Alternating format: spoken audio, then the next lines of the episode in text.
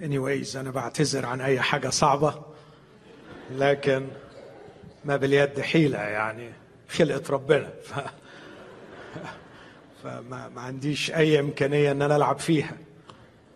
لكن أثق أنه ممكن تكون حصة الكيمياء صعبة أحيانا لكن مش هنتخرج من المدرسة من غيرها فمقررة فما فيش مفر. أنا سعيد أن الرب يرتب فرصة اللقاء سواء بأحبائي الموجودين أو المتابعين عبر شاشة الكرمة بشكر الرب لأجل كل شخص بيدي من وقته لكي يستمع إلى كلمة الرب وتعليم الرب. وأصلي أن الرب يساعدني ويساعد أحبائي لكي ننمو معا ونتغير. حسب صورة خالقنا. الإنسان الجديد يتجدد بالمعرفة حسب صورة خالقه. في الاجتماع ده بنعمة الرب هعمل ثلاث حاجات أو هتكلم في ثلاث نقط. إحنا سوفار اتكلمنا امبارح عن المفهوم الخاطئ للروحانية وبعدين النهارده اتكلمت الصبح عن تركيبة الإنسان وعلاقتها بالروحانية. وبعدين في الاجتماع الثالث ركزت على بعض التعبيرات الخاصة بالرسول بولس والتي لها علاقة بقضية الروحانية. وأنا أعتقد أن قضية الروحانية كانت شغلة الرسول بشكل كبير في رسالة كورنثوس الأولى. فخدنا منها ثلاث تعبيرات مشهورة عن الإنسان الجسدي والطبيعي والروحاني. في هذا الاجتماع حابب أتكلم بسرعة عن علاقة الروحانية بالسقوط في الخطية حادثة السقوط وتأثيرها على قضية الروحانية. دي النقطة الأولى. والنقطة الثالثة برضو مش هديها وقت طويل عوائق أمام الروحانية الحقيقية. لكن الوقت الأكبر أتمنى أني أقدر أوضح إذا إذا بعد ده كله ما هي الروحانية الحقيقية وكيف نعيشها. هل ليها وصف وإزاي نقدر نعيشها؟ فهستأذن حضراتكم ان إحنا نقف ونقرأ مع بعض. مرة أخرى أجزاء بسيطة جدا من نفس الرسالة اللي قرينا منها قبل كده من كورنثوس الأولى أصحاح ثلاثة. وأنا أيها الإخوة لم أستطع أن أكلمكم كروحيين بل كجسديين كأطفال في المسيح. سقيتكم لبنا لا طعاما لأنكم لم تكونوا بعد تستطيعون. بل الآن أيضا لا تستطيعون لأنكم بعد جسديون. فإنه إذ فيكم حسد وخصام وانشقاق ألستم جسديين وتسلكون بحسب البشر؟ لأنه متى قال واحد أنا لبولس وآخر أنا لأبولس أفلستم جسديين؟ في نفس الأصحاح عدد واحد وعشرين. إذا لا يفتخرن أحد بالناس. فإن كل شيء لكم. أبولس أم أبولس أم صفا أم العالم؟ أم الحياة؟ أم الموت؟ أم الأشياء الحاضرة؟ أم المستقبلة كل شيء لكم. وأما أنتم فللمسيح والمسيح لله. ثم من أصحاح 14 من نفس الرسالة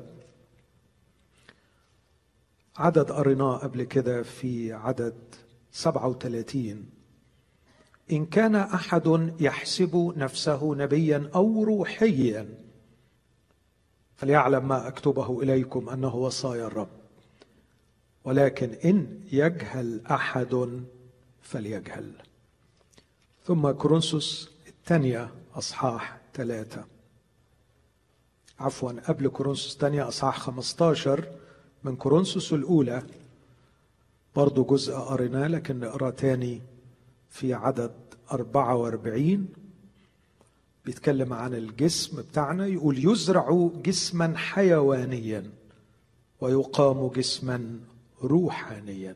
يوجد جسم حيواني ويوجد جسم روحاني. هكذا مكتوب أيضا. صار آدم الإنسان الأول نفسا حية. وآدم الأخير روحا محييا. لكن ليس الروحاني اولا بل الحيواني وبعد ذلك الروحاني. الإنسان الأول من الأرض ترابي الإنسان الثاني الرب من السماء. كما هو الترابي هكذا الترابيون أيضا وكما السماوي هكذا السماويون أيضا. وكما لبسنا صورة التراب سنلبس أيضا صورة السماوي. فأقول هذا أيها الإخوة إن لحما ودما لا يقدران أن يرثا ملكوت الله ولا يرث الفساد عدم الفساد. كروس الثانية ثلاثة. عدد 18 أو عدد 17 وأما الرب فهو الروح وحيث روح الرب هناك حرية. ونحن جميعا ناظرين مجد الرب بوجه مكشوف كما في مرآة. نتغير إلى تلك الصورة عينها من مجد إلى مجد كما من الرب الروح. آمين. هذه هي كلمة الرب. خلونا نقدم الشكر للرب ونطلب منه إنه هو يكلمنا. شكرا لك لأنك لم تصعد إلى السماء لكي تنفصل عنا. بل بصعودك صرت أقرب لنا. إذ أسكنت روحك في قلوبنا ليجعلنا لحمك وعظامك. نعظمك لأجل غلاوتنا على قلبك. نعظمك لأجل حبك الفائق للمعرفة لنا. نعظمك لأجل التصاقك بنا ورغبتك التي لا تكل في أن تعلمنا. نحبك يا سيدنا. نحبك. ونثق أنه مهما كان ضعفنا فأنت فتيله خامده لا تطفئ وقصبه مردوده لا تقصف. تضرع إليك أن تشفق علينا وتظهر حبك لنا. فنختبر المكتوب أحب الشعب. جميع قديسيه في يدك وهم جالسون عند قدمك. يتقبلون من أقوالك. تحنن يا يسوع وافتح فاك وعلمنا. آمين.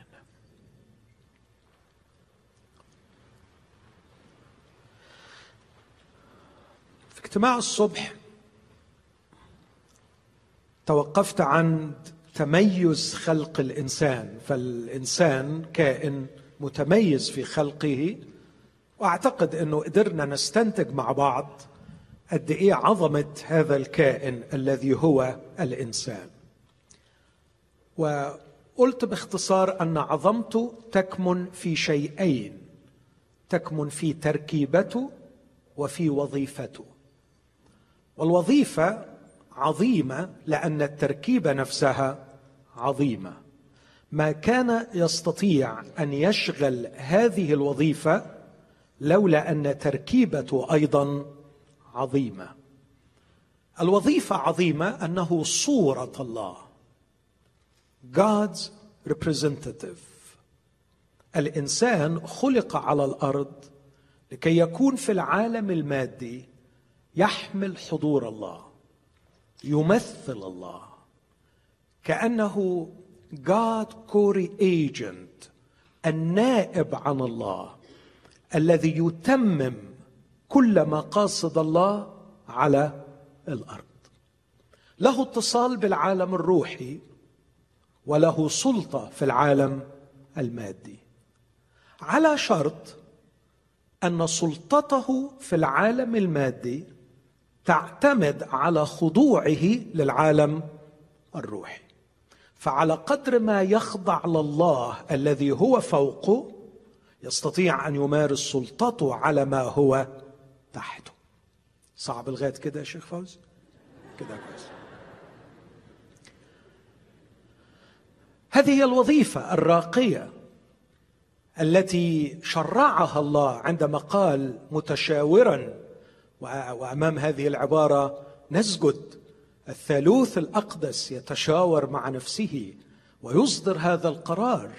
بين أقانيم الثالوث في شركة عميقة يتفق قائلين نعمل الإنسان على صورتنا. أقدر أقول الآب أحب خلق الإنسان والابن أحب خلق الإنسان والروح القدس أحب خلق الإنسان. الآب رأى فيه ابنا رأى في البشر أبناء كثيرين سيأتي بهم سيستمتع بأبوته لأبناء كثيرين والابن وجد فيهم عروسا محبوبة ستصبح هي جسده والروح وجد فيهم مسكنا له. لذا كان خلق الإنسان مشروعا ثالوثيا مشروع للثالوث الأقدس.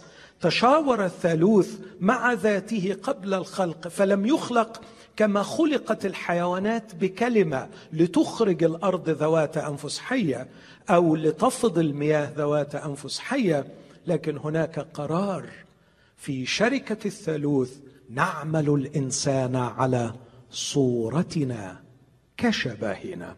الصورة تتكلم عن الوظيفة الشبه يتكلم عن التركيبة. والوظيفة عظيمة أن يمثل الله ويحمل حضوره في العالم المادي فينقل مشيئة الله التي هي في العالم الروحي إلى الواقع المادي بطاعته لله. أعتقد أقرب صوره لها قائد المئة الحكيم الذي يقول أنا إنسان مرتب تحت سلطان تحت سلطان في سلطان فوقية لكن بسبب إني تحت هذا السلطان لي جند تحت يدي فأقول لهذا اذهب فيذهب ولهذا إيتي فيأتي ولعبدي افعل فيفعل. فأنا أمارس سلطاني على ما تحتي لأني أخضع لسلطان فوقي. هكذا كانت وظيفة الإنسان بحسب فكر الله أن يعيش هذا السمو الملكي. السمو الملكي بمجد من هو انسان حتى تذكره وابن آدم حتى تفتقده.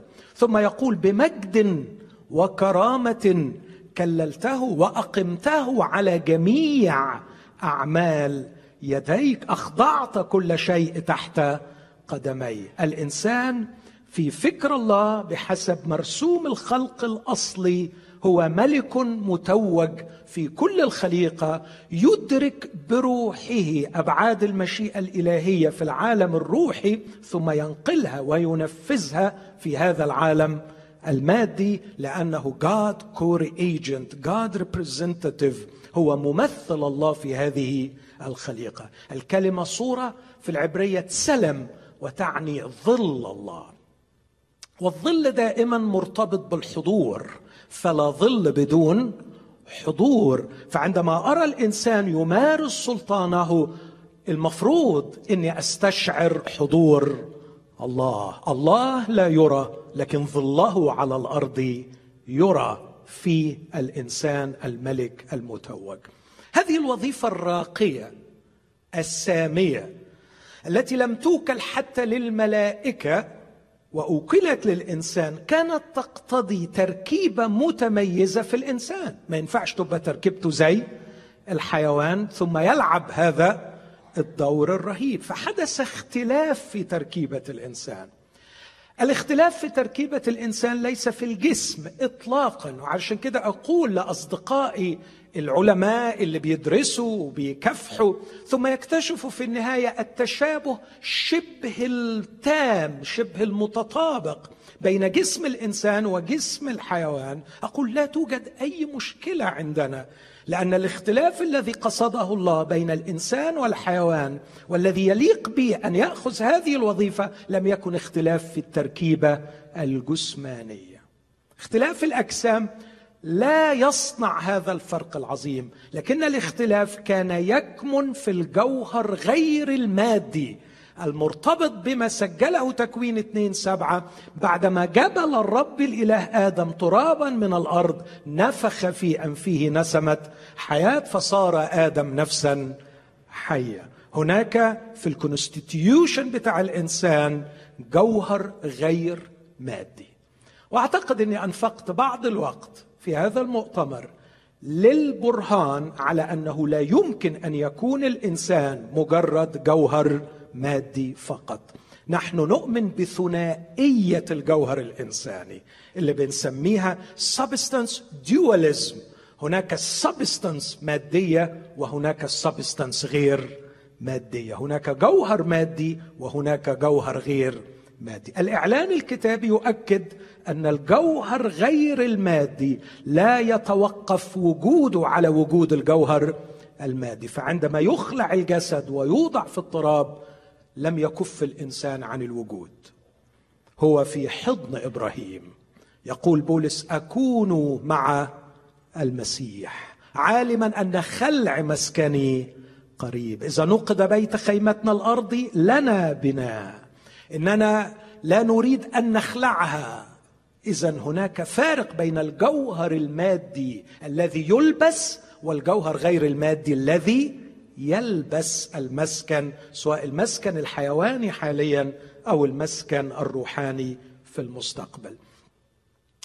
اذا الاختلاف بين الإنسان والحيوان لا يكمن في طبيعة الجوهر المادي لكن يكمن في ال dualism أو في ثنائية التركيب الإنساني أن الإنسان ليس مجرد جوهر مادي. عايز تتخانق معانا في قضية لا هو جوهر مادي بس أحيلك إلى المفكرين والفلاسفة وعلماء حتى ال quantum physics اللي حاليا بيرفضوا اختزال الإنسان إلى مجرد مادة. وأشرت إلى حتى سام هاريس يكتب كتابا عن spirituality of atheism. حتى الملحدين بدأوا يتكلموا عن عنصر روحاني لأنه مش قادرين ينكروا وجوده لكن طبعا بيلاقوا لها يعني مخرج إنه يقولوا إن الروحانية نبعت من المادية. المخ عرف يطلع كائن أو جوهر روحي لكن هذا طبعا لأسباب كثيره غير منطقي وأعتقد إني أشرت إلى بعض الأسباب التي تدحض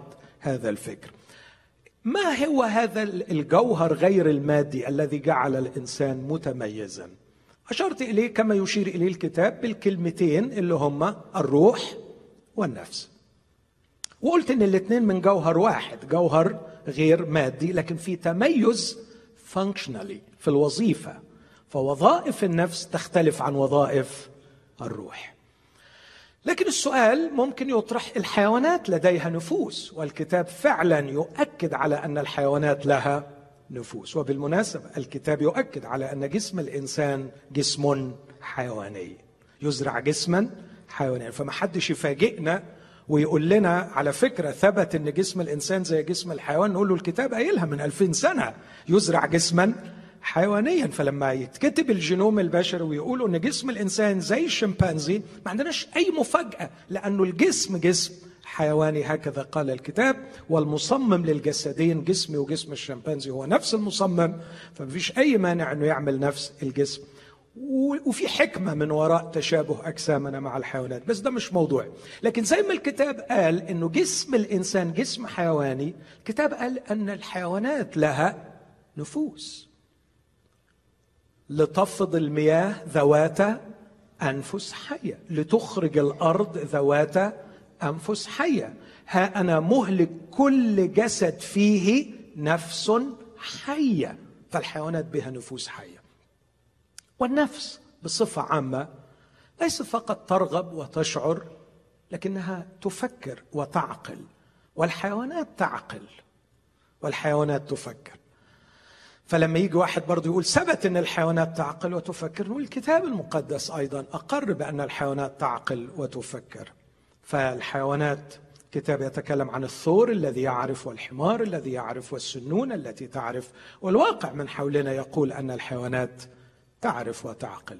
طبعا هناك فارق في حجم المعرفة كما ذكرت بين تشمبانزي وهو يعني من أكثر الحيوانات ادراكا وبين الجيليفيش أو الحيوانات البسيطة لكن هناك إدراك ووعي. وهنا يأتي السؤال هل نفس الإنسان كنفس الحيوان؟ هناك فارق. هناك فارق شاسع. ليس فقط لوجود الروح أو لوجود وظيفة الروح لكن النفس البشرية متطورة جدا جدا جدا ومختلفة تماما عن نفس الحيوان. فمش معنى إنه النفس تحيي الجسد في الحيوان. والكتاب يقول أن حياة الحيوان في دمه. ليه؟ لأن النفس في الدم. ولذلك كان يكفر عن الخطية بالدم لأن الدم به النفس التي تعطي الحياة. في نفس حيه فالنفس في الحيوان تحيي الجسد وتعقل إلى حد ما لكن النفس في الإنسان أرقى من هذا.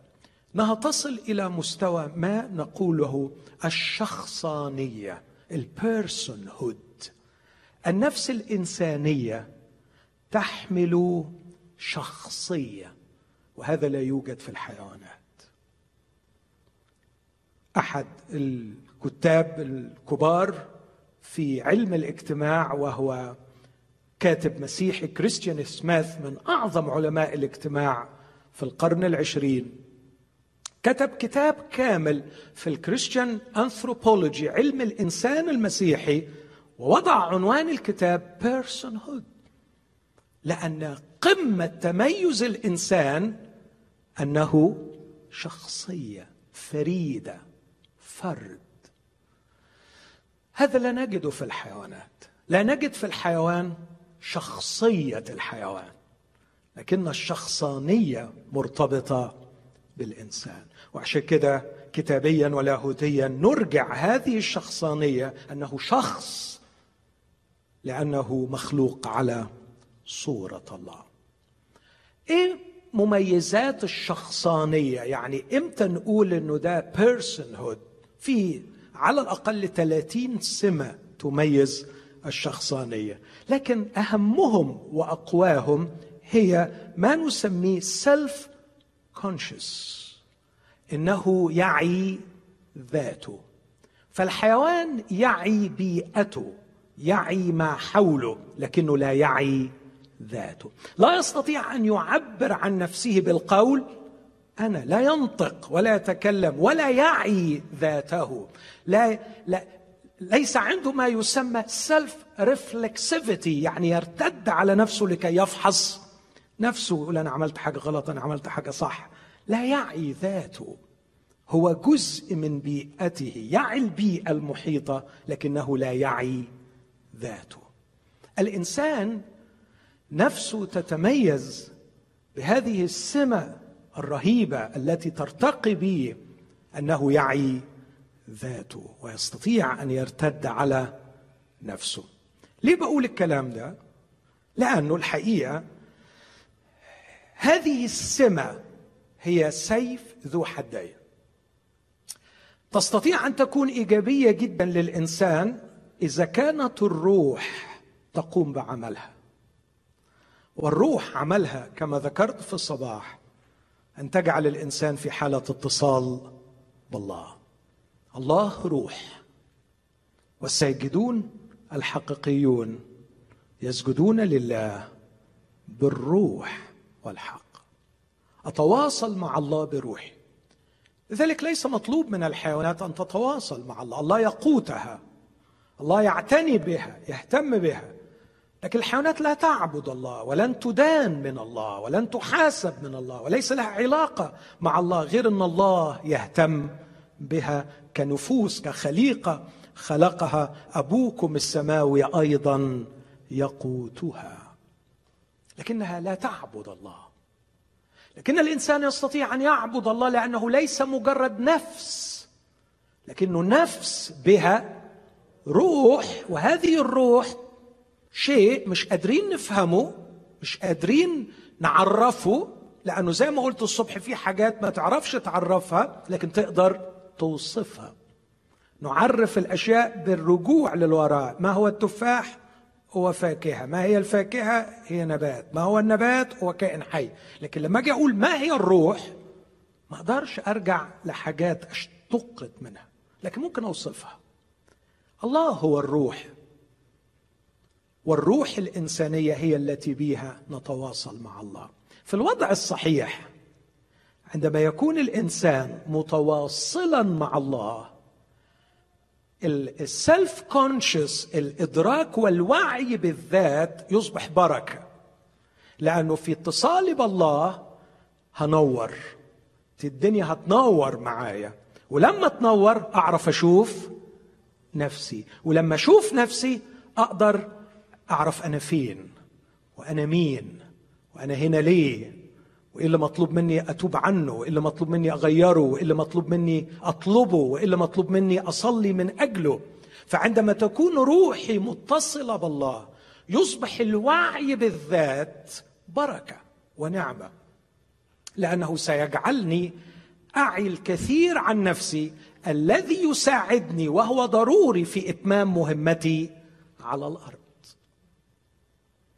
لكن إذا قطعت العلاقة مع الله وهذا ما حدث في السقوط لم تكف النفس الإنسانية على أن تكون واعية بذاتها. فظلت النفس تعي نفسها لكن في حالة من الظلمة والانفصال عن الله. تعرفوا إيه اللي حصل؟ بقت بتعمل حاجة واحدة بس عمالة تدور حوالين نفسها. وهذه هي الكارثة التي نراها في المجتمع البشري المنفصل عن الله. ذوات تعي ذاتها ولا تفعل شيئا إلا أنها تحاول أن تستقطب كل ما حولها ليدور حولها. إنها تعيش من أجل ذاتها. ولذلك كانت رسالة المسيح الأولى للروحانية الحقة والتلمذة الحقيقية إن أراد أحد أن يأتي ورائي أول حاجة يعملها ينكر نفسه. ينكر نفسه. طبعا الرب يسوع ما يقصدش ينكر نفسه إنه يذل نفسه اطلاقا. اولا مش منهج الله ابدا إنه يذلنا. اللي بتذلنا الخطية مش ربنا. وإذلال نفوسنا لن لا يشبع قلب الله. الله جاء لكي يكرمنا ويخلصنا من ذلنا ولا ربنا جه علشان يخلينا نكره نفسنا. بالعكس. بالعكس كيف أكره ما يحبه الله؟ الله بيحبني يبقى أنا لازم أحبني. مش أي مشكلة ان أحبني لأني محبوب من الله. لكن ينكر نفسه. ينكر نفسه بأن يرفع راية العصيان ويتمرد عليها. ويقول لها أيها النفس عشت اسيرا لك كل عمري تدورين حول نفسك. جعلتيني أدور حول نفسي. جعلتيني في علاقتي بالآخرين كل ما أفكر في كيف أستفيد منهم كيف أمتلكهم كيف أمتلكهم كيف أمتلكهم. حد فيكم جرب كده إنه يدخل في علاقة يلاقي اللي حواليه كل اللي بيفكر فيه إزاي؟ يمتلكه. بالمانيبيوليشن يمتلكه. بالسلطة يمتلكه. وبالحب أيضا يمتلكه. هل جربتم؟ أن الحب أحيانا يكون مجرد أداة من أجل الامتلاك. هذه هي النفس في حالة توحشها. بعد السقوط تعي ذاتها وتدور حول ذاتها لأن الروح صارت معطلة بعد الانفصال عن الله بسبب دخول الخطية. هذا الوضع هو الذي يسميه الرسول الإنسان الطبيعي. ذكرت الصبح أن كلمة الطبيعي جاية من كلمة يونانية psuche psychic اللي هو سايكولوجي يعني الإنسان النفساني. الكلمة اللي جاية منها سايك الإنسان النفساني. لا يقبل ما لروح الله. الفرق بين الإنسان الجسدي كما يصفه الرسول بولس والإنسان النفساني إنه لما بيتكلم عن الجسدانيه يتكلم عن حالة من الشر والخطية والسقوط حسد وخصام. يعني إلى حد كبير بيتكلم عن شيء أخلاقي. لكن اللي بيتكلم عن الإنسان النفساني ما بيتكلمش عن شرور لو تاخدوا بالكم. لكن اتكلم عن إنه مش قادر يفهم أمور الله. إيه أمور الله اللي بيعلنها؟ روح الله. يقول ولا يقدر أن يعرفه. بص مش لا يريد لكنه لا يقدر أن يعرف. لأنه إنما أشياء بتاعت الله دي يحكم فيها روحيا وهو ملهوش علاقة بالأمور الروحية. السؤال اللي بسأله لنفسي هل ملامح النفسانية تسود بين المؤمنين أحيانا؟ للأسف الشديد. مش بتكلم عن الخطية وإلا كنت أقول جزدانية. مش بتكلم عن الحسد والخصام والانشقاق لكن أتكلم عن الرغبة في استقطاب من حولي للدوران حولي. الرغبة في إبهار الآخرين الرغبة في السيطرة على الآخرين الرغبة في امتلاك الآخرين. هذه هي حالة النفس الواعية بذاتها وهي في حالة الانفصال عن الله. مطلوب أن تظل النفس واعية بذاتها. مطلوب جدا أن أظل واعي بذاتي. دي نعمة كبيرة. لكن وأنا أستقي من الله في العلاقة مع رؤيته لي وأعيش في نور حضرته فأعي ذاتي بالشكل الصحيح.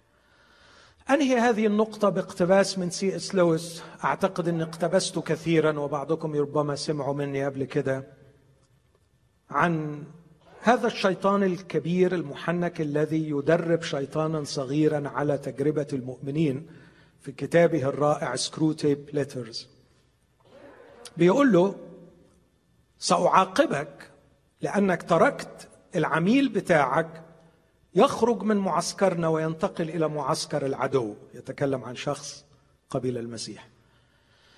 لن تفلت من العقاب لكن اطمئن بعضهم يعود إلينا بعد رحلة قصيرة في معسكر العدو بشرط أن تجتهد أنت وزميلك علقم علشان ترجعوا لنا الزبون اللي طلع ده. وعشان ترجعوه استعمل الخطة ألف وهي أن تمنعه من الصلاة. وبعدين بيقول له لكن الخطة ألف دائما ما تفشل لأننا لا نستطيع أن نمنعهم من الصلاة. فهذه الديدان الحقيرة بمجرد ما تعود إلى هذا المعسكر تتدرب على الصلاة. لذلك استعمل الخطة به. وما هي الخطة به؟ اسمعوها من فضلكم. بفكر وقلم سي إس لويس يقول اجعله يصلي دون أن يلتقي بالله. لأنه إذا التقى بهذا النور الذي نرتعب نحن منه سيحدث الحدث الأخطر في علاقتك معه. والذي بعده لا يستطيع أقوى المجربين في مملكتنا أن يسقط هذا الشخص سوف يرى ويعرف نفسه. هشوف نفسي في حضرة الله. إخوتي الأحباء اشعيا كان طول عمره ما هيبقى اشعيا ولا ينفع يبقى اشعيا إلا بعد أن رأى نفسه في حضرة الله. في سنة وفاة عزي الملك رأيت السيد الرب. ولما شاف السيد الرب آه صحيح وصف شيء عن الرب لكن مش بس وصف الرب وصف نفسه.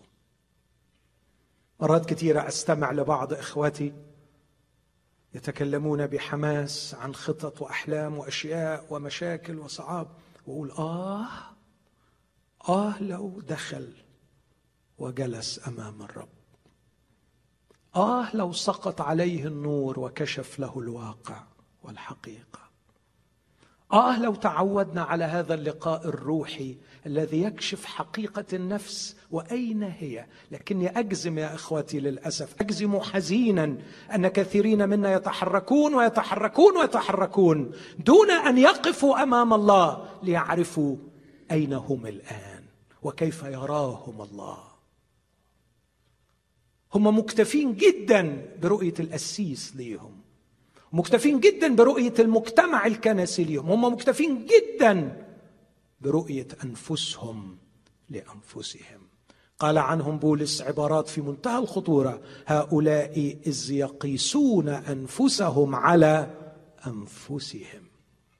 ما عندوش مقياس تاني. السقوط أوجد هذه الحالة المروعة. فصل الروح عن الله. وجعلها في عداد الأموات. فظلت النفس واعية لذاتها. تتحرك بنشاط كبير. لكنها نشاطها كله تدور حول نفسها. تلاقي الناس دول أقوى حاجة عندهم الرغبة. وبيبقوا مؤمنين حقيقيين. بس الملك المتوج في الحياة هي الرغبة الرغبة الرغبة. حتى الرغبة أحيانا في الخدمة. يعني معظم المشاكل والصراعات في الكنائس تلاقيها بين ناس عايزة تخدم. طب عايز يخدم ليه؟ رغبة رغبة. والرغبة دي من عمل النفس. النفس هي التي ترغب. وهي النفس حلو إنها ترغب لأنه تخيل لو روح الله أنارني وأثار نفسي لكي أرغب في شيئا صالحا وبعدين نفسي بقت معدومة الرغبة يعني ديزايرلس فهيبقى في وضع غلط إنه ربنا عايزني أرغب في شيء وأنا مش قادر أرغب فيه. لكن تخيل لو الرغبة شغالة بدون اتصال بالله. رغبة رغبة رغبة في الامتلاك رغبة في الحسيات رغبة في الاستمتاع رغبة في السيطرة. رغبة رغبة رغبة رغبة. العالم المادي. أمر أخير أقوله. الروح لها إمكانية غير عادية أن تنقلك للعالم الروحي والبعد الأبدي. من خلال الروح تقدر تتواصل مع العالم الروحي فتشوف العالم الثاني يعني ما تبقاش محصور في العالم المادي. يعني حاول تشرح لي إزاي بالنفس بس تقدر تقول مع بولس ونحن غير ناظرين إلى الأشياء التي ترى. ده إحنا بالنفس مش شايفين غير اللي يرى. لكن عشان أقول وأنا غير ناظرين إلى الأشياء التي ترى بل إلى التي لا ترى. نحن نتكلم هنا عن وظيفة الروح. بتشوف العالم الروحي. أرى تشدد بالإيمان كأنه يرى من لا يرى. نرى من لا يرى ونرى ما لا يرى. أكيد لما بشوف ما لا يرى ما يرى بياخد حجمه الطبيعي. أقول تاني العبارة دي. لما أشوف ما لا يرى ومن لا يرى أكيد ما يرى ومن يرى ياخد حجمه طبيعي. فيبقى في حاجات كتير قوي هتقول عليها ما تستاهلش. وفي أشخاص كتير قوي كنت غضبان عليهم جدا هتقول غلابة. مساكين إيه اللي حصل؟ قد رأيت من لا يرى ورأيت ما لا يرى. لكن لو كل حياتك محصورة فقط فيما يرى فيما يرى سترى بني عناق جبابرة وسترى نفسك كالجراد في أعينهم وفي أعيننا. لكن عندما أرى عالما آخر زي بولس يقعدوا يقولوا ده في بلاوي مستنياك بلاوي. أنا مستغرب أنتوا بتتكلموا عن إيه؟ يا عم في حاجات وحشة قوي هتحصل لك. لست أحتسب لشيء ولا نفسي ثمين عندي. يعني كيف لا تحتسب لمركب تتكسر ولا سجن ولا سيف يقطع؟ يقول لك يا عم أصل أنا شايف حاجات تانية خالص. أنت بتحكي في إيه؟ أنا شايف حاجة أنا شفته. أنا بقعد معاه أنا بتكلم معاه. هو موريني. هذه الأشياء صغيرة. لكن لا تستطيع أنك تقول لواحد إن السجن يا عمي مش يعني مش حاجة كبيرة ولا ذبح قطع الرقبة بالسيف حاجة بسيطة لواحد ما شافش غير ما يرى. لكن الروح أيضا تأخذ النفس إلى ما هو أبدي تخرجها من حيز ما هو زمني. النفس ما تقدرش على الكلام ده. النفس تحصر الشخص فيما هو زمني لأنها مخصصة لهذا العالم المادي. فما تقدرش مخصصة لعيشتك وإحيائك في العالم المادي فهي مرتبطة بالزمان. لكن الروح تستطيع أن تخرج بك إلى ما هو أبدي. وأنا أعتقد أنه هيحدث تغيير كبير جدا. إذا كان في أي شيء بعمله بدخل فيه البعد الأبدي. يعني أقول طب أنا هعمل الحاجة دي. هتيجي فايدتها هنا ولا هناك؟ دلوقتي ولا بعدين؟ هذا الرجل الذي انحصر في البعد الزمني قال مش لروحه قال لنفسه يا نفسي استريحي وكلي واشربي لك خيرات كثيرة موضوعه لسنين كثيرة. فقال الله له يا غبي الليلة نفسك تطلب منك وهذه التي أعددتها لمن؟ تكون هكذا من يكنز لنفسه وهو ليس غني الله إخوتي إدخال البعد الأبدي في الأشياء آه، أعتقد أنه في غاية الأهمية. من فترة بسيطة جدا كنت في سوريا وشفت الألم على على على أصوله يعني. شفت الناس كيف تعاني. وفي نفس الوقت عشت أيام روحية لا يمكن أنساها. كم الفرح الحقيقي والشبع الحقيقي في العمل مع الله. بعدين وأنا راجع في المطار قاعد بتفرج على خلق الله. بتفرج على الصراعات بتفرج على الكلام بتفرج على الطريقة. يا عالم تاني. عالم تاني ودنيا تانية. وأنا واقف في طابور الجوازات في مصر كتبت هذه العبارة. لم يعد عندي استعداد أن أستثمر سنتا واحدا فيما هو زائل. قرف من العالم المادي قرف مما هو زائل تستخسر تستخسر بعد كده إنك تنفق كالوري واحد من الطاقة بتاعتك فيما هو زائل ويبقى عندك شوق عميق أن تعيش فيما هو أبدي. ما هو أبدي؟ النفس ما تقدرش على ما هو أبدي لكن هذا عمل الروح. بالسقوط انفصلت النفس عن الله لأن وسيلة الاتصال بالله هي الروح والروح ماتت لأنه قال له يوم تأكل منها موتا تموت. والرسول لما شخص حالتنا في أفسس اثنين قال أنتم إذ كنتم أموات بالذنوب والخطايا. فأصبحت النفس حية والنفس تدور حول نفسها محصورة فيما هو مادي برغباته ومحصورة فيما هو وقتي. لا تفهم شيئا عن الروح ولا تستطيع أن ترى ما هو أبدي. هذه حالة الإنسان بعد السقوط وبالتالي خلاصة كل هذا الكلام تستحيل عليه الروحانية. فالروحانية مستحيلة على هذا الإنسان. السؤال هل فيهم روح ولا ما فيهمش؟ فيهم روح. والنهاردة بيحاولوا يستنهضوها الروح دي ويحاولوا يشغلوها. وسمعنا في في جزء مع أخونا لو تاخدوا بالكم اللي كان بيتكلم بالإنجليزية قال لك it has nothing to do with religion يعني يعني السبirituality مش ضروري تبقى مع الله. فالآن يحاولون استنهاض الروحانية للاتصال بقوة أخرى ربما تكون موجودة لأنه النفس بانحصارها في العالم المادي والزمني لم تعد تشبعهم. بقوا عايزين حاجة تاني بره هذا العالم. وللأسف ده بيفتحهم أحيانا حتى للأرواح الشريرة إنها تسيطر عليهم. أنتقل بسرعة إلى طب أمال الروحانية بقى الحقيقية. تيجي إزاي؟ وإيه ملامحها؟ وإيه اللي تعمله فينا؟ أنا طلبت من أخونا يحطهم لنا على السكرين علشان يكون الكلام إلى حد ما بتتابعوه معايا وأنا بقراه. أوعدكم إني هقراه بسرعة شديدة علشان ما اطولش من هو الإنسان الروحي؟ واضح اللي قدامنا؟ هقول هقول اسمعوا حاولوا تشوفوا معايا. الإنسان الروحي طبقا لمفهوم العهد الجديد على قد فهمي. الكلام اللي بقوله تاني بكرر. قابل إنك تنقده وإنك تقبله وتمتحنه وترفضه. بس رجائي إنك تفكر فيه. هو نسخة جديدة من الإنسان ده الإنسان الروحي. نسخة جديدة updated version. ما أقدرش أقول إنسان يعني صنف. ما حصلش وإلا راح فين؟ يبقى الإنسان الأولاني ما اتفداش. لكن فداء الإنسان طلع منه نسخة جديدة. وعشان كده الكتاب يقول في كلوسي ثلاثة يقول الإنسان الجديد.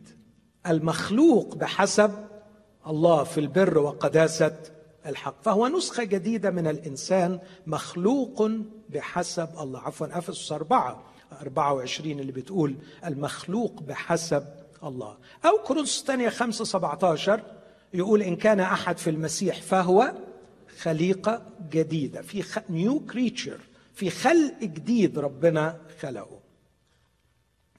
هذا الإنسان خلقه شخص يسوع المسيح.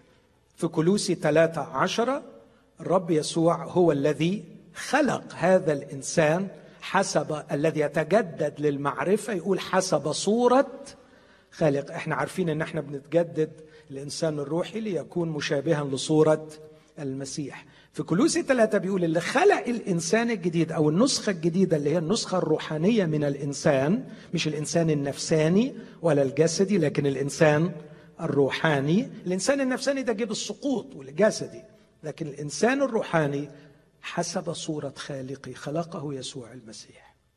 لكن لم يخلقه بكلمة أو بنفخة كما خلق الإنسان الأول. وبالمناسبة في الإنسان الأول والإنسان الثاني. أهو أنا بتكلم عن ال updated version دي اللي هي الإنسان الثاني اللي خلقه يسوع المسيح.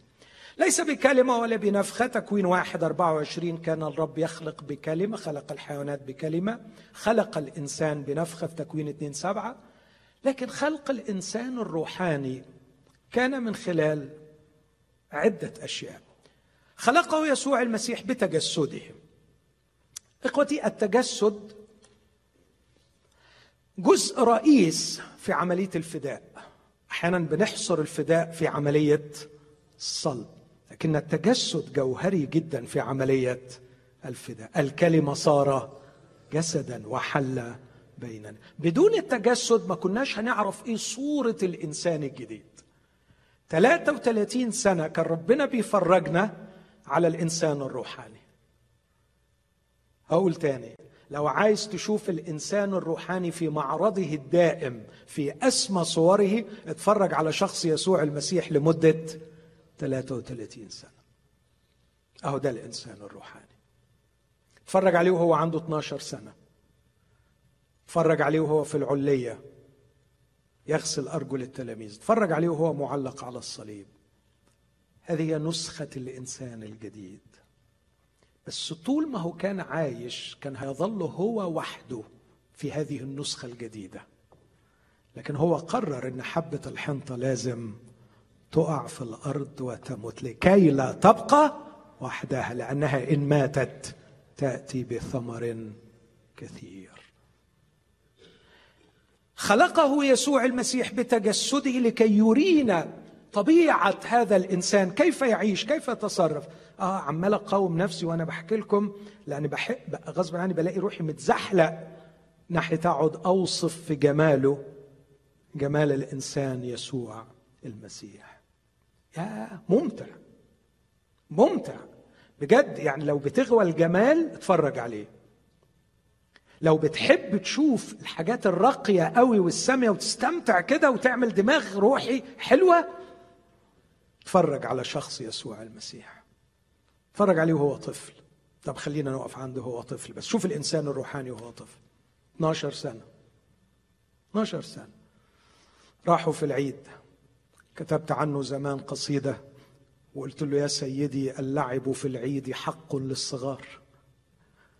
اللعب في العيد حق للصغار. اللي هو هو يعني ال ال ال العيال لو ما لعبوش يوم العيد يلعبوا إمتى؟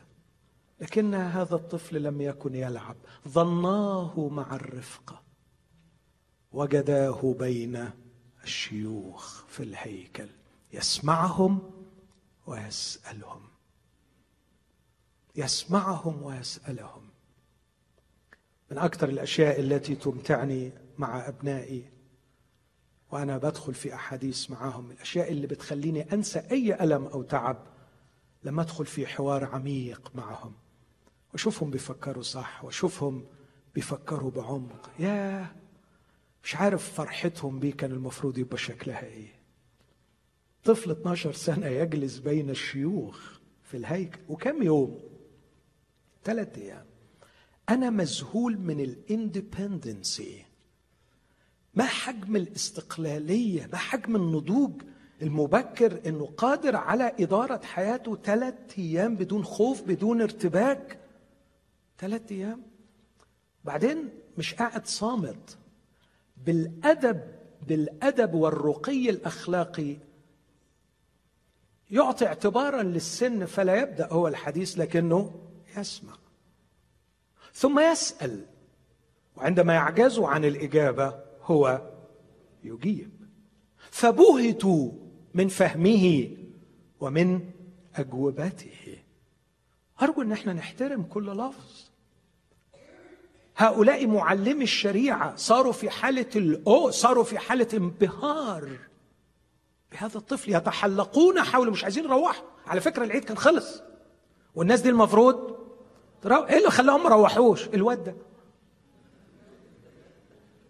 أنتوا متخيلين؟ قال لك ما مش عارفين نروح. قوم انت وهو خلاص العيد فض. لا في حاجة هنا في حاجة أجمل من العيد. في حاجة جديدة في حاجة غريبة. وجاءت أمه يا بني لماذا فعلت بنا هذا؟ كنا نطلبك أنا وأبوك معذبين. فقال لهما لماذا كنتما تطلبانني؟ رددت القول بروعة وإبهار. إيه الجمال ده؟ لماذا كنتما تطلبانني؟ واي اللي بيطلبوه ده اللي تاه. أنا ما تهتش. اللي يدوروا عليه واحد على فكرة أنتوا اللي تهتوا مش أنا اللي تهت. أنا في مكاني قاعد أنا ما اتحركتش. حضراتكم جيتوا دخلتوا الهيكل أنا دخلت معاكم الهيكل. ظللت في مال أبي وأنتم تهتم عن مال لابي ثم تأتوا لتتهمونني أنا بأني فعلت بكم. أنا لم أفعل أنتم فعلتم بأنفسكم وأنتم كنتما تطلبانني وأنا أنا لم أذهب هنا ولا هناك. لماذا كنتما تطلبانني؟ وبكل حب وتقدير للمطوبة كنا أنا وأبوك. لو كلهم غلطوا أنت ما تغلطيش. أنت أكتر واحدة عارفة مين أبويا. ألم تعلم أنه ينبغي أن أكون في مال ابي إيه رأيكم فيه؟ إيه رأيكم فيه؟ يتحب ولا ما يتحبش يبهر ولا ما يبهرش. جميل هذا هو الإنسان الروحاني. وعلى فكرة أنا مدعو لأكون شبهه. تخيل يعني معقول ممكن أبقى جميل كده ممكن أبقى حلو كده ممكن تبقى حلوة كده؟ يس يس إلى أن يتصور المسيح فيكم. صدقوني. شكلكم مش مصدقيني.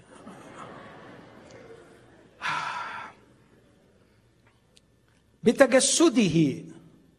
يوحنا واحد أربعة عشر الكلمة صار جسدا وحل بيننا لكي يطلق مشروع النسخة الجديدة من الإنسان. رأينا الإنسان في أكمل وأجمل صورة وبيان.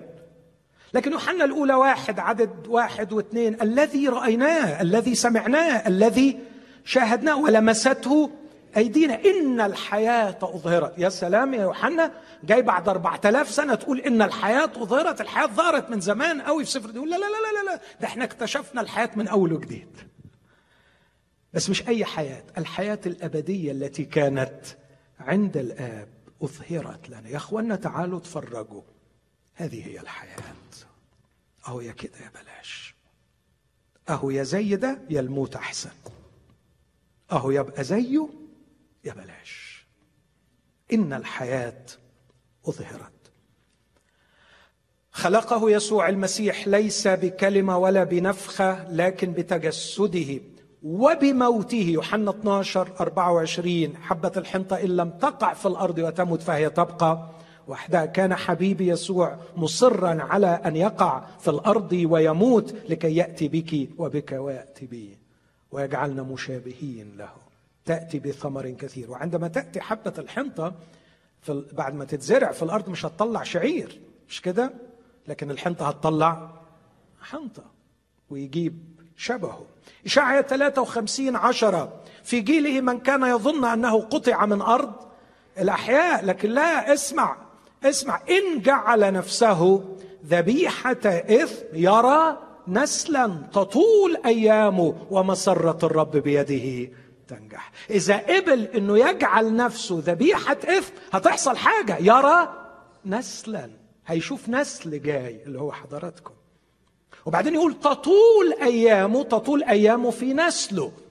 لغاية النهارده يسوع موجود على الأرض. أمين؟ لغاية النهارده يسوع موجود على الأرض. موجود على الأرض من خلال أولاد الله من خلال المؤمنين.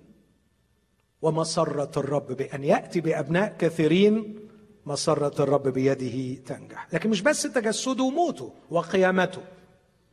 يوحنا 20 22 أول ما قام رايح فرحان جدا يقابل مريم ويقول لها اذهبي قولي لإخواتي. دي ما نطقهاش ابدا قبل كده. قبل ما يتصلب ويموت ويقوم كان يقول عنهم أحبائي دي أرقى حاجة وصلهم ليها تلاميذي أحبائي. لكن بعد ما قام يا سامع من الموت يقول عنهم إخواتي. وبص حطها إزاي في كونتكست غريب. اذهبي قولي لاخوتي إني أصعد إلى أبي. يا يا يا رب. يعني إحنا وإنت ولاده كده زي بعض. إيه ده؟ وفعلا تمت بكر بين إخوة كثيرين. وأرسل روح ابنه إلى قلوبنا صارخا يا أبا وراح كاتبها بالسرياني علشان يقول ننطق نفس الكلمة اللي كان بينطقها يسوع لما بيصلي. فمرقس 16 لما انحنى وصلى كان بيقول يا أبا عفوا مرقس 15 هو بيصلي في البستان يا أبا الآب يا أبا. وإحنا الروح القدس فينا يصرخ ويقول نفس الكلمة يا أبا لأننا صرنا من نفس الجنس. إخوة له. قيامته كورنثوس الأولى 15 45 كما الروحاني كما كما الترابي هكذا ترابيون وكما السماوي هكذا السماويون أيضا من نفس النوع. وكما لبسنا صورة التراب سنلبس صورة السماوي. لكن مش بس كده كان لابد أيضا من صعوده وإرساله الروح القدس. يوحنا 20 22 أول ما اجتمع مع التلاميذ قعدوا عفوا آه، يس يوحنا 20 22 نفخ وقال لهم اقبلوا الروح القدس. رومية 8 عدد 9 و10 يقول إن كان أحد ليس له روح المسيح فذلك ليس له. لكن إن كان المسيح فيكم فيسميه روح الله الأول في عدد تسعة في عدد عشر يسميه روح المسيح في آخر عدد عشر يقول المسيح فيكم. فإذا كان روح الله فيك فهو روح المسيح يعني المسيح نفسه فيك. هو ده الإنسان الروحي. لكن ليس هكذا فقط. وجلوسه عن يمين الله على عرش العالم المخلوق. وقصدت أحط دي لأنه النسخه الجديده من الإنسان اللي هو الإنسان الروحي. أرجوكم اسمعوني في هذا الأمر. مخلوق لكي يسود على كل العالم المخلوق. محدش مبسوط بالكلام ده. it's okay it's okay يا عم إحنا بس دلوقتي محتاسين ترامب ولا هيعمل ولا اللي بعده.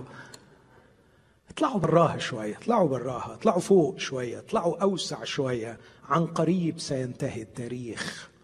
وستصير ممالك العالم للرب ولمسيحه. ولن يكون في كل هذا الكون إلا شخص واحد يسود على كل العالم المنظور. ما يرى وما لا يرى. عروش رياسات أم سيادات أم سلاطين الكل به وله قد خلق.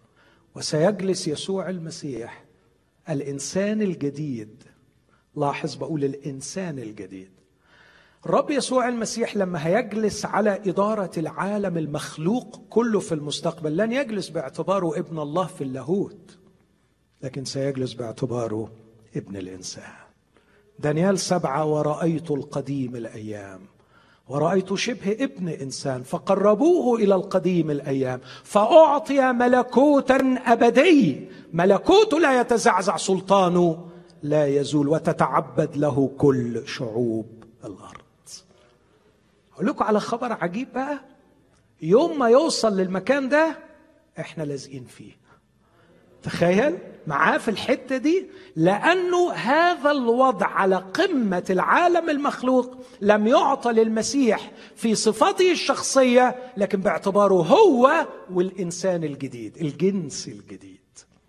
عشان كده يقول وإياه جعل بعدما أخضع كل شيء تحت قدميه وهو فوق كل رياسة وسيادة وسلطان يقول إياه جعل فوق كل شيء راسا للكنيسة التي هي جسده ملء الذي يملأ الكل في الكل. فالمسيح يسود من خلال جسده الذي هو الكنيسة. هكذا خلق الإنسان الجديد.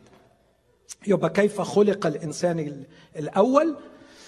الإنسان الأول لم يخلق بكلمة كالحيوانات لكن خلق بعملية معقدة أنه جاب له ترابا من الأرض وبعدين عمل فيه إيه؟ نفخ. معقدة قوي طب إذا كانت دي معقدة أمال الثانية بقى؟ الإنسان الثاني الإنسان الجديد اتخلق إزاي؟ بتجسد المسيح وموت المسيح وقيامة المسيح وصعود المسيح ومجيء الروح القدس وجلوس المسيح عن يمين الله. بهذه العملية اللي بنسميها مشروع الفداء في يسوع المسيح تم خلق الإنسان الروحاني. كيف يتحول الإنسان؟ وأنا قصدت أستعمل كلمة تحول علشان أشير إلى الكونفرجن. كيف يتحول الإنسان الحالي إلى الإنسان الجديد إلى الإنسان الروحاني؟ الإنسان الحالي بقى اللي هو جسدي ونفساني. كيف يتحول إلى الإنسان الروحاني من خلال الإيمان بالمسيح؟ وما فيش طريق تاني. أنا مش بتكلم هنا عن النجاة من الجحيم. أنا جبت سيرة النجاة من الجحيم في الحكاية اللي حكيتها دي. مش هنرخص الموضوع يعني موضوع النجاة من الجحيم موضوع أكبر من كده بكتير. إحنا بنتكلم عن الإنسان الروحاني الجديد. كيف نصل إلى هذا الإنسان الجديد؟ وكيف نتحول إلى هذه النسخة من خلال الإيمان بالمسيح؟ بس أرجو أن نفهم الإيمان بالمسيح هنا في معناه الصحيح. كورنثوس الأولى 6 17 إيه الإيمان بالمسيح؟ من التصق بالرب فهو روح واحد. غلطية 3 26 أنتم الذين أمنتم بالمسيح اعتمدتم بالمسيح قد لبستم المسيح. ملاحظين؟ افتكر كلمة التصق وكلمة لبس. مش مسألة اقتناع مش مسألة تصديق ولا حتى مسألة ثقة.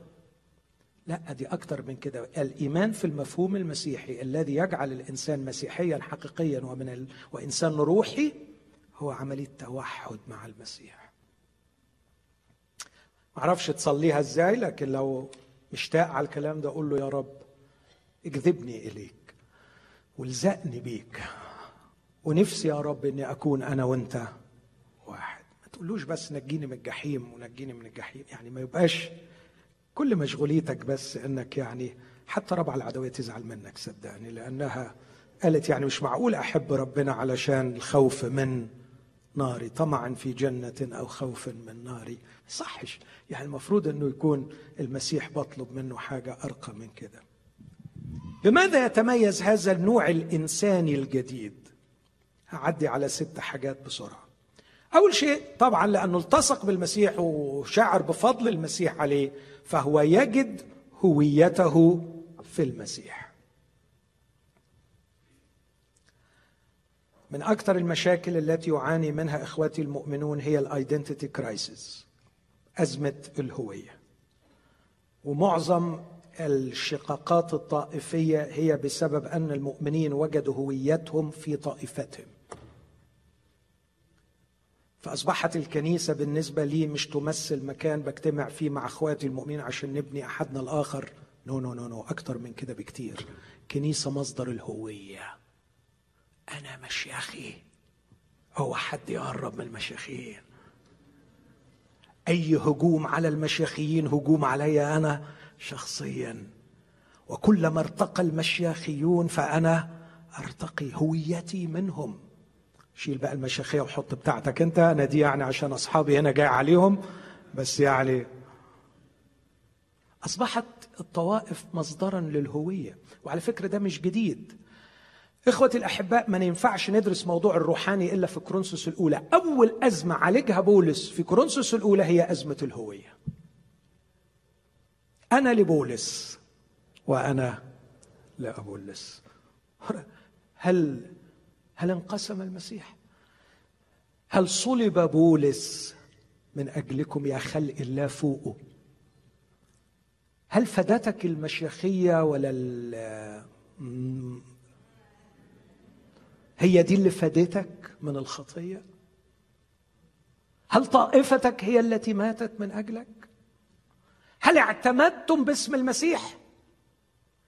أم اعتمدتم باسم الطائفة؟ لا أنا متعمد مشيخي. خلاص تبقى انت مشاخي.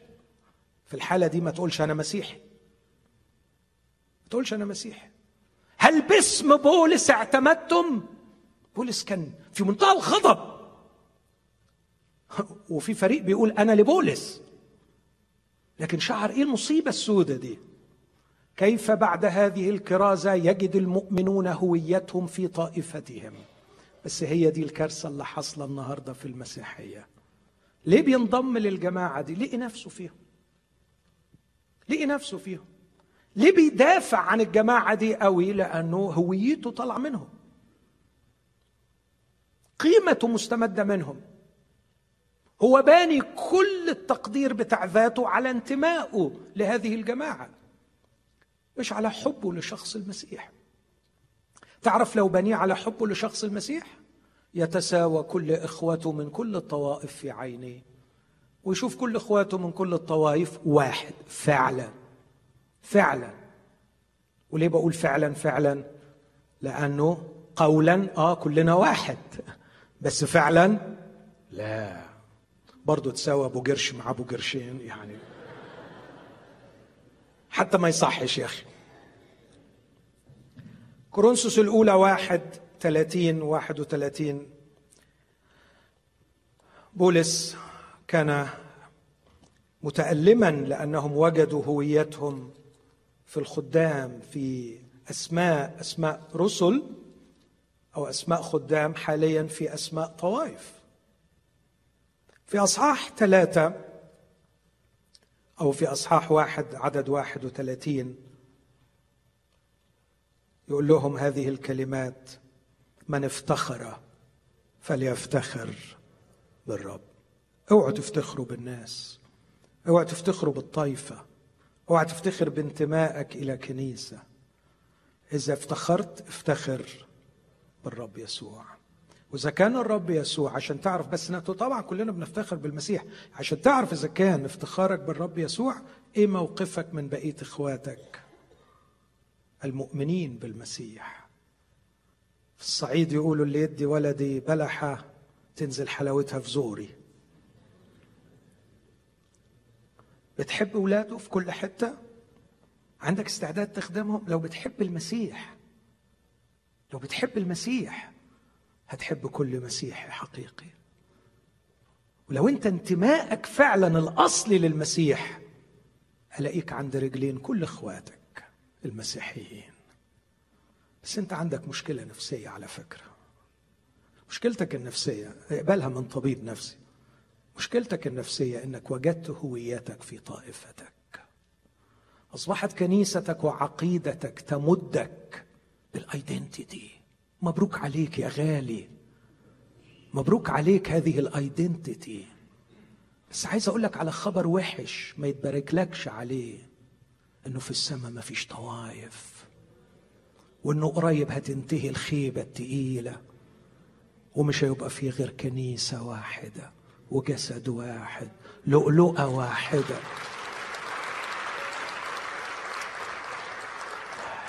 اشتغل من دلوقتي على إنه تكون هويتك في المسيح وفي المسيح وحده. في أصحاح ثلاثة من نفس الرسالة كأنه الراجل عايز يلطم وبيقول لهم لا يفتخرن أحد بالناس. فإن كل شيء لكم. أبولس أم أبولس؟ أم صفا؟ أم العالم؟ أم الحياة؟ أم الموت؟ أم الأشياء الحاضرة؟ أم المستقبلة؟ كل شيء لكم. أما أنتم أنتم بس للمسيح. أنتم مش لبولس. أنتم مش للطائفة الفلانية. أنتم مش للخدمة الفلانية. أنتم مش للهيئة الفلانية. أنت فقط ما عليكش غير ليبل واحد. أنت للمسيح.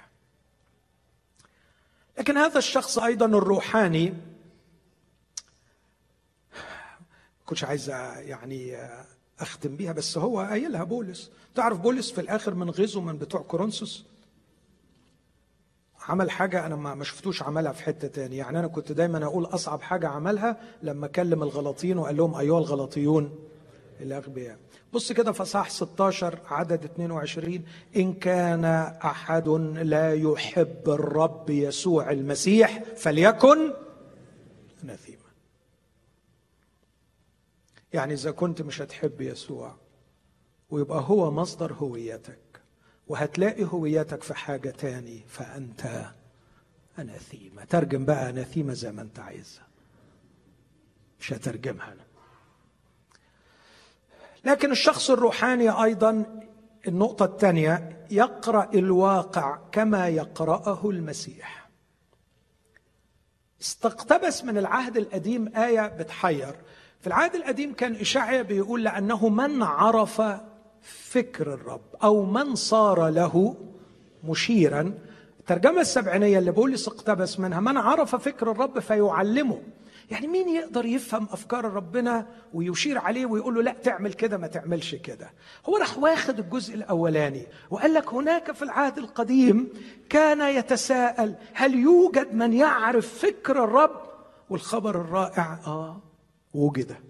طبعا مش هنعلمه ما فيش النص الثاني لكن خد الأولانية. هذا التساؤل بانبهار من عرف فكر الرب؟ قال لك عرفناه لأنه بقينا في المسيح. فوصل يقول أما نحن فلنا فكر المسيح. وفكر المسيح مش أفكار المسيح the mind of Christ. ما أنا بقيت أنا وهو واحد فبقي بيديني عقله فأقدر أفكر زي ما هو بيفكر. أقدر أشوف أخويا زي ما هو بيشوف. أقدر أشوف المرأة زي ما هو بيشوفها. أقدر أشوف الفقير زي ما هو بيشوفه. أقدر أشوف المختلف عني زي ما هو بيشوفه. لنا فكر المسيح.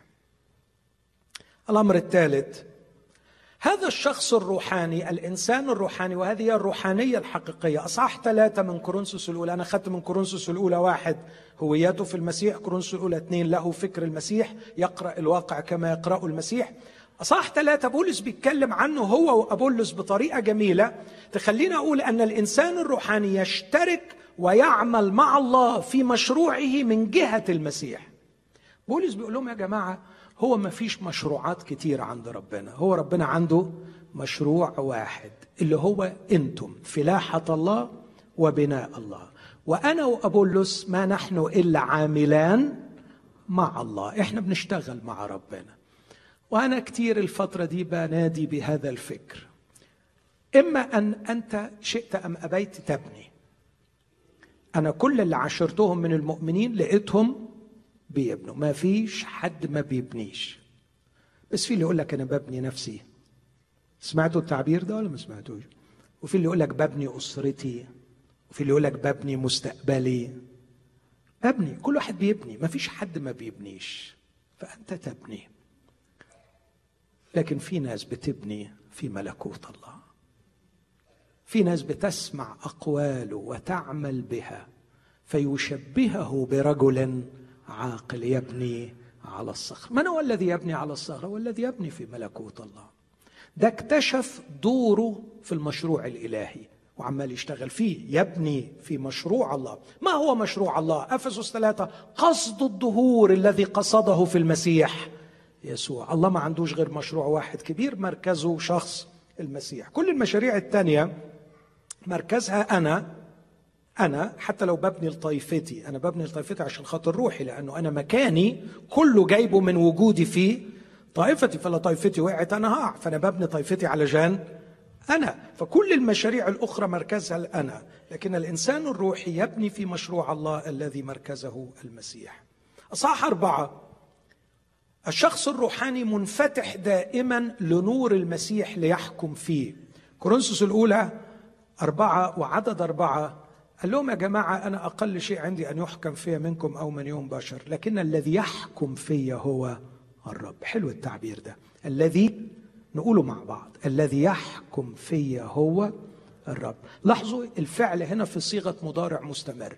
يعني أنا طول الوقت الرب عمال يحكم في يعني يحكم فيا؟ يعني بيقول لي رأيه فيا. وعشان كده أنا مطمئن لليوم الأخير اللي فيه الله سينير خفايا الظلام ويظهر آراء القلوب. أنا مستني اليوم ده ما عنديش مشكلة لأنه أنا أول بأول ربنا كان بيكشفني وبيحكم فيا. فالإنسان الروحي يجلس دائما أمام الرب لكي ما يحكم فيه. الإنسان الروحي نمرة خمسة ينمو حاليا ليكون على صورة المسيح. بيتطور في شخصيته لكي يصل إلى تلك الصورة عينها غلطية ثلاثة غلطية أربعة 19 إلى أن يتصور المسيح فيكم. نمرة ستة الإنسان الروحي ينتظر مستقبلا ليتغير جسديا مش روحيا بقى ليكون جسده على صورة جسد المسيح. نعلم أنه إذا أظهر نكون مثله لأننا سنراه كما هو يوحنا الأولى ثلاثة اثنين وفيلب ثلاثة واحد وعشرين. هذا الإنسان الروحي يستدل عليه في العالم الحاضر من خلال ثلاث أشياء يلاحظهم غير المؤمن قبل المؤمن. ودي آخر نقطة هقول تاني. الحاجات الستة اللي فاتوا طبعا دول ما يفهمهمش غير المؤمنين لكن الثلاثة اللي جايين يستدل على الإنسان الروحي. يعني لو قاعد وسط مجموعة من حتى البعيدين عن الله يعرفوا يميزوه. النضوج الشخصي. ودع الطفولة. السمو الأخلاقي الرقي. قوة التأثير الروحاني. ثلاث حاجات دول الأشرار بيلمسوهم وبيحسوهم. وأرجو أن ننتبه إليهم. نضوج. نضوج. مشكلة كنيسة كورنثوس هي الساعة اللي قدامي صح. أنا أنا زودت عن الوقت ولا ماشي كويس؟ طيب. برضو من الأخلاق الالتزام بالوقت فأنا يعني خليني أقول بلغة الرسول. فأول الرسالة قال لهم أرجوكم كونوا كاملين في فكر واحد. يعني إيه كاملين في فكر واحد؟ يعني تبقوا نسخة من بعض وأنتوا بتفكروا. إيه رأيكم؟ دي أكتر حاجة بيكرهها الرب حكاية إن إحنا نبقى نسخ نسخ دي. نو no. كونوا كاملين كونوا ناضجين. يعني لما تفكروا حتى لما تختلفوا خليكوا كبار. خليكوا كبار.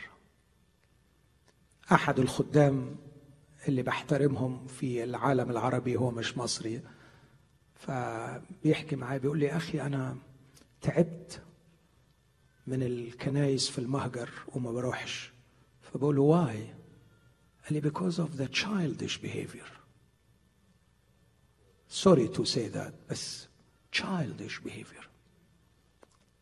في أحيانا تصرفات childish. عارفين ال ال ال الواد لما يتقمص زمان؟ عارفين اللي بيتغبن؟ القمصة والغبنة؟ معظم مشاكل الكنايس بسبب ناس مقموصة ومغبونة. بولس في كورنثوس ركز كتير قوي على الحكاية دي. قال لهم لم أستطع أن أكلمكم كروحيين بل كجسدين. حد يكمل؟ كأطفال. واي سنين هذا عددها. سنين هذا عددها. وبعدين طب إمتى؟ إمتى نكبر؟ إمتى نكبر؟ إمتى نبقى أباء؟ نعطي. اخوتي الأحباء تعرفوا أكبر مشكلة بواجهها في مصر حاليا؟ عدد المؤمنين اللي بيدور على أب روحي. أعداد مهولة من المؤمنين مش لاقية أباء. وبيقولوها صراحة محتاج أب روحي. يتامى مؤمنين يتامى لأنه لم يعد في عائلة الله أباء. ما بيش في أباء. بولس رمى كلمة كده في النص برضه في أصح 13 يقول لهم لما كنت طفل كطفل كنت أتكلم وكطفل كنت أفتكر لكن لما صرت رجلا أبطلت. إمتى بقى أبطل مال الطفل؟ تصور إن مشاكلك من 30 سنة هي هي تخيل. طب دي ما تقولكش حاجة خطر؟ يعني الحاجات اللي كانت بتحصل وتزعلك زمان من كنت بحضر خدمة قريب لخادم أمريكاني فقال لو عايز تعرف روحك اسأل نفسك إيه الحاجات اللي بتغضبك وإيه الحاجات اللي بتبكيك. إمتى بتغضب وإمتى بتبكي؟ طب إذا كان اللي بيغضبك وبيبكيك من 30 سنة هو هو لغاية دلوقتي. العجلة اتكسرت. العجلة اتكسرت. خدوا مني بتاعتي. زمان كانت إيه؟ خدوا مني العربية بتاعتي خدوا مني العجلة بتاعتي ودلوقتي خدوا مني الخدمة بتاعتي خدوا مني السلطة بتاعتي خدوا مني المنبر بتاعي. عيال ابطلت ما هو للطفل كفاية. كفاية ناس كتيرة وقعت وراحت في السكة وإحنا مش دريانين شغالين كنايس كنايس والناس عمالة تقع مننا وتوقع وتروح وتسيب وتوقع وتروح وتسيب بسبب الحركات الطفولية. في الآخر بقى قال لهم في أصحاح 14 أرجوكم لأجل ربنا لا تكونوا أولادا في أذهانكم. كونوا في الشر أولادا أما في الأذهان فكونوا كاملين. وآخر الرسالة في اصح 16 يقول لهم كونوا رجالا. هيقول إيه تاني الراجل؟ طول الرسالة عمال يشير إلى مأساة الطفولة الروحية. الإنسان الروحي الإنسان الروحي ينمو يتطور ينضج بسرعة. فحتى الناس اللي بتعامله من بره شعروا إن ده شخص ناضج. لكن كمان السمو الاخلاقي كورنثوس وكانوا واقعين اخلاقيا وأكثر رسالة بولس حذر فيها من الخطايا الأخلاقية. هي رسالة كورنثوس. وأكثر رسالة وضع فيها الرقي والسمو الأخلاقي. وأعتقد أنه وضعه في ثلاث أعداد. لا توجد قطعة أدبية في كل التاريخ البشري في رقي وسمو هذه القطعة. لا يوجد كتاب عن علم الأخلاق ارتقى إلى هذا المستوى. اسمع. المحبة تتأنى وترفق. المحبة لا تحسد. لا تتفاخر لا تنتفخ ولا تقبح ولا تطلب ما لنفسها ولا تحتد ولا تظن السوء ولا تفرح بالإثم بل تفرح بالحق وتحتمل كل شيء وتصدق كل شيء وترجو كل شيء وتصبر على كل شيء. المحبة لا تسقط ابدا. دي الأخلاق. دي الأخلاق اللي المفروض نعامل بيها بعضنا البعض. إحنا فين والكلام ده فين؟ على فكرة العالم من حولنا بسهولة يستطيع أن يميز نضوجنا وبسهولة يستطيع أن يميز أخلاقنا. أرجوكم افتكروا الأمرين دول. يميز نضوجنا ويميز أخلاقنا. قصص كتير بس ما فيش وقت أحكي. عن النفوس التي رجعت للرب من خلفيات صعبة للغاية بسبب نضوج المؤمنين بسبب أخلاق المؤمنين. بطرس كان حريص يقول لهم خلي بالكم وأنتم مضطهدين خلي سيرتكم بينهم واضحة سيرة مقدسة بتقوى علشان تكونوا دايما مستعدين لمجاوبة كل من يسألكم عن سبب الرجاء الذي فيكم بوداعة وخوف. لكن الأمر الأخير غريب شوية لكنه حقيقي وهو قوة التأثير الروحاني. قوة التأثير الروحاني. الشخص الروحي له تأثير روحي. يستشعره الآخرون. أحيانا يعبروا عنهم بكلمات مختلفة. يعني في حاجة أنا مش عارفها بس في حاجة في حاجة. كورنثوس الأولى 6 19 و20 تفسر لأن جسدكم هو هيكل للروح القدس. يعني المفروض لما يجي حد يقعد جنبك يبقى قاعد جنب الروح القدس. أنا ببالغ ولا مش حضرتك جسدك هيكل للروح القدس؟ المفروض اللي يجي يقعد جنبك يبقى قاعد جنب الروح القدس. طب واحد قاعد جنب الروح القدس المفروض يحس بحاجة ولا ما بيحسش؟ بتهيألي كورنثوس الثانية اتنين. شكرا لله الذي يقودنا في موكب نصرته في المسيح كل حين ويظهر بنا رائحة معرفته في كل مكان. يظهر رائحة في ريحة بتطلع من الشخص ده. تأثير حضور الله في الشخص. قصص كتير بنسمعها عن رجال الله وكيف كان لهم تأثير. بعضها ربما يكون مبالغ فيه بعضها حقيقي. كيف كان حضور الله في بعض رجاله عندما يمرون في مكان معين كانت النفوس تتبكت لمجرد مرورهم. تخيل؟ في بعض رجال الله كان مجرد ما يدخل بيت الولاد يدخلوا أوضهم يعترفوا بخطاياهم للرب. دي قصص واقعية. أحد خدام الرب كان في الطيارة دخل قعد جنبه واحد. بعد شوية سألوا قالوا ممكن أعرف حضرتك بتشتغلي أنا أول ما دخلت شعرت بهيبة معينة هو حضرتك بتشتغل إيه؟ لا يمكن أن يكون حضور الله في حياتنا عديم التأثير. لكن إذا اختزلنا الحياة المسيحية إلى عقائد ندافع عنها وخدمات وأنشطة نقوم بها لا يكون لنا هذا التأثير. نضوج في الشخصية سمو في الأخلاق قوة في التأثير. هذا هو الإنسان الروحاني. أتمنى أني أكون نجحت في أني أرسم ملامح الإنسان الروحاني وبالتالي ملامح الروحانية الحقيقية وكيفية الحصول عليها وكيفية الاستدلال على وجودها وسمات هذا الشخص. أختم بالقول أن كيفية الحصول عليها ليس إلا من طريق واحد الالتصاق بيسوع المسيح. إذا كنت عرفته أو مش عارف إذا كنت عرفته أو إذا عارف إنك ما عرفتوش خلينا نقف دلوقتي كلنا مع بعض ونرفع قلوبنا للرب يسوع المسيح. ونطلب منه إنه هو فعلا يظهر ذاته لنا يكشف عن أعيننا يعرفنا حقيقتنا. ولو الروح القدس خلق فيك الرغبة إنك تكون واحد معه اطلبها بإيمان وبثقة.